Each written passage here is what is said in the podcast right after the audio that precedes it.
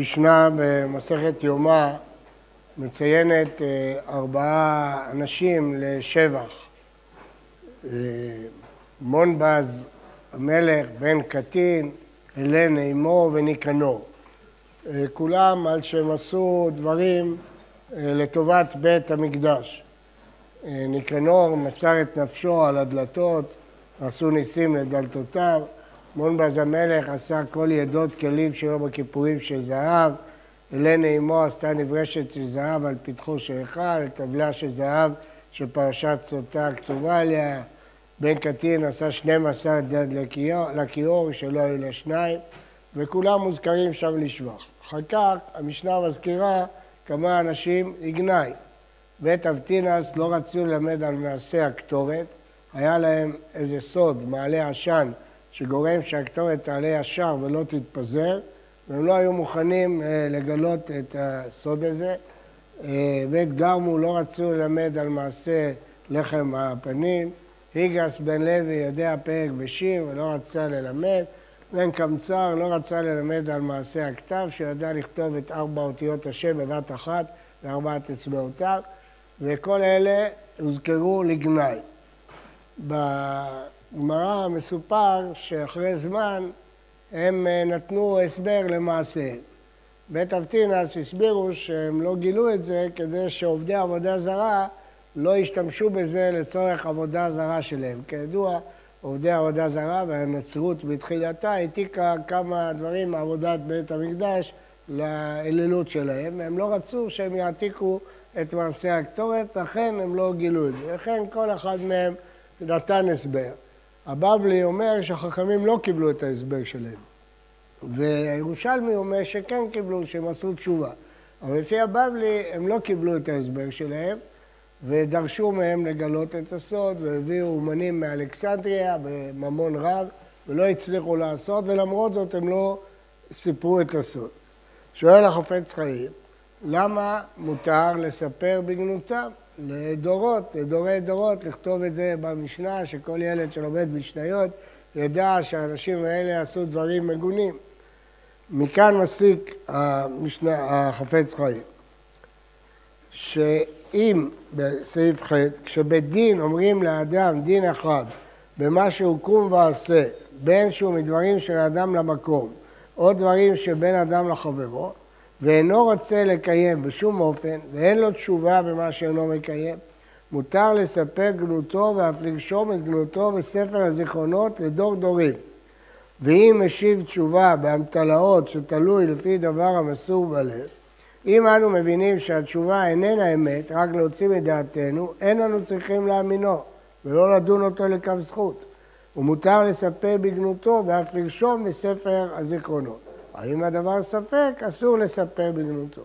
אם כן, לומד מכאן החפץ חיים את הסעיף הזה, שאם אדם, אה, בית דין הורה לו, חכמים הורו לו לעשות דבר מסוים והוא מסרב, וההסבר שלו לא יתקבל על דעת בית דין, זאת סמכות של בית דין לפרסם אותו. זה מכוח בית דין, אפשר להגיד את זה את לשון אמרה, אם כן, מה כוח בית דין יפה. אם אפשר יהיה לסרב לבית דין, ובית דין לא יוכל לפחות לפרסם את זה, אז מה כוח בית דין יפה? מה תהיה הסמכות של בית הדין? אז בשביל הסמכות של החכמים של בית הדין, התירו להם לפרסם לשבח או לגנאי את מי שהם אה, רוצים לשבח או לגנות, אפילו לדורי דורות.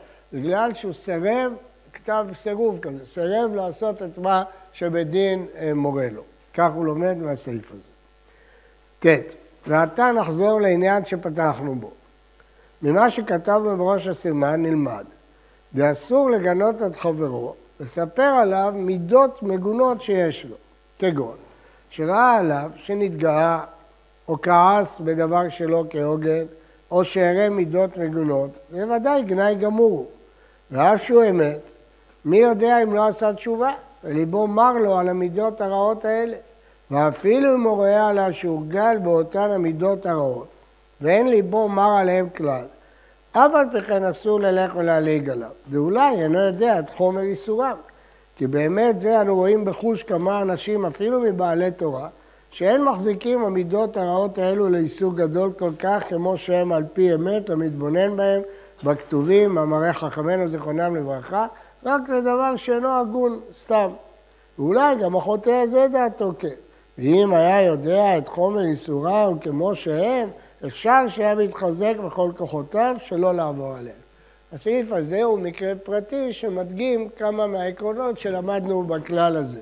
אדם רואה שיש בחברו מידה לא טובה, מידה מגונה, גאווה או כעס, הרב הביא את שתי הדוגמאות של המידות שחכמים דיברו עליהן בחריפות רבה, כל הכועס כאילו עובד עבודה זרה, כל המתגאה, קדוש ברוך הוא אומר אין אני והוא יכולים לדור יחד, אז דברים מאוד חריפים נאמרו על כעס ועל uh, גאווה.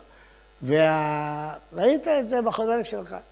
זה עבירה שבין אדם למקום. האם מותר לספר או אסור לספר? בדרך כלל אסור לספר. בשביל מה אתה צריך לספר? גנאי שיש בו גם אם הוא אמת. אבל אמרנו שאם הוא עובר על זה הרבה פעמים ולא אכפת לו מה שאומרים, ואי אפשר להוכיח אותו, אי אפשר להחזיר אותו, אמרנו שאז מותר לספר כדי להרתיע עושה אישה. לא, זה לא שייך כאן. מדוע? כי התנינו תנאי. התנאי היה שהאדם מודע לחומר של האיסור שלו. והרבה פעמים, בהרבה דברים, יש פער בין ההגדרה של המצוות לבין איך שהן מתקבלות בעיני הציבור. יש, אף אחד לא יודע בדיוק את הסיבה, חכמי המוסר ניסו הרבה לדעת מה הסיבה, אבל יש דברים שיש להם מזל, נגיד במרכאות, וכל ישראל יודע שהם חמורים, כל עם ישראל יודע שאסור לאכול חזיר, ויודע שזה דבר חמור, למרות שזה לאו, זה לאו בתורה, כמו כל הלאווים. אפילו אין עליו כרת ואין עליו מיטה ולא כלום, זה לאו, אבל כולם יודעים שזה חמור מאוד. אבל יש לאווים מפורשים, לא תונו יש את עמיתו, שגם הם לאווים מפורשים, אבל אדם לא, בציבור זה לא מתקבל כאליו חמור. רואים את זה כאיזה מידת חסידות, איזה חומרה יתרה, לא... יש כאלה שאת כל הלכות לשון הרע שאנחנו אומרים, אומרים, טוב, זה, זה הנהגה טובה, זה לא דין, לא צריך ללמוד את זה כל כך הרבה, זה לא הלכות, זה אופי, זה התנהגות. אנשים טועים ולא מפרשים נכון, ובפרט במידות, כי המידות הן דברים שיכולים להשפיע על כל חייו של האדם, פי כמה מאשר עבירה רגילה שלה, והם יכולים להכשיל את האדם פעם אחרי פעם בדברים רבים מאוד.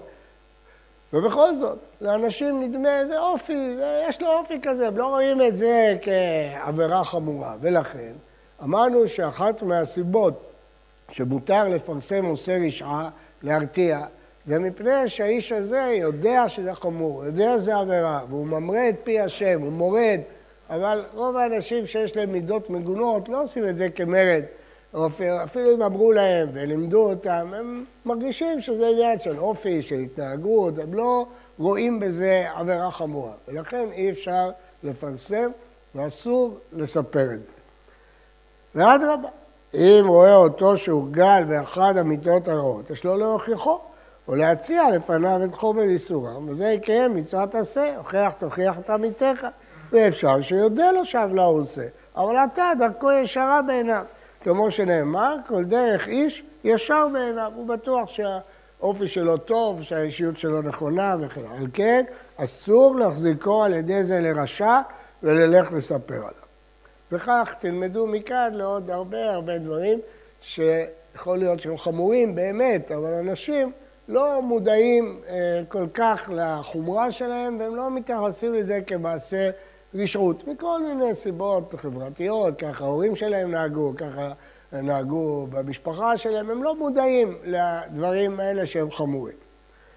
ואף על פי כן, יש לזה הסתייגות. אם רואה אדם באחד מידה מגונה כגון גאווה או כעס או שארי מידות רעות, או שהוא בטלן מתורה, כיוצא בזה, נכון לו לספר דבר זה לבנו או לתלמידו, להזהירם שלא יתחברו עמו, כדי שלא ילמדו ממעשיו. כי העיקר מה שהזהירה התורה בלשון הרע אפילו על אמת, הוא עם כוונתו לבזות את חברו ולשמוח לקלונו. אבל עם כוונתו לשמור את חברו שלא ילמד מעשיו, פשוט דמותר ומצווה למעיקה. אמרנו אתמול שהחפץ חיים אומר גם מתי מצווה לספר לשון הרע. אמרנו פעמים רבות שלשון הרע לא בא למנוע נזקים. הוא לא איזה מסתור שרשע ימשיך לעשות נזקים.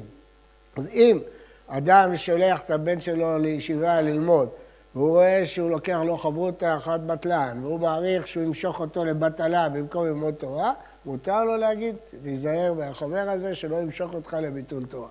למה מותר? כי זה להגן. אתה לא בא לבזות את הזולת, אתה לא בא לשמוח לקלונו, אתה בא להגן על הבן שלך, על התלמיד שלך, שלא ילמד מידות רעות, שלא ילמד אה, לבטל את זמנו. אתה בא להגן, שההוא לא יזיק לו, זה מותר. כל דבר שנעשה על מנת להגן, לא רק שזה מותר, זה מצווה. מצווה להתגונן מפני רשעים, אז זה לא איסור, זה לא נחשב לאיסור. אבל פה יש הסתייגות חשובה. באופן זה נראה דמצווה להבאר הטעם למה מספר בנותו של חברו.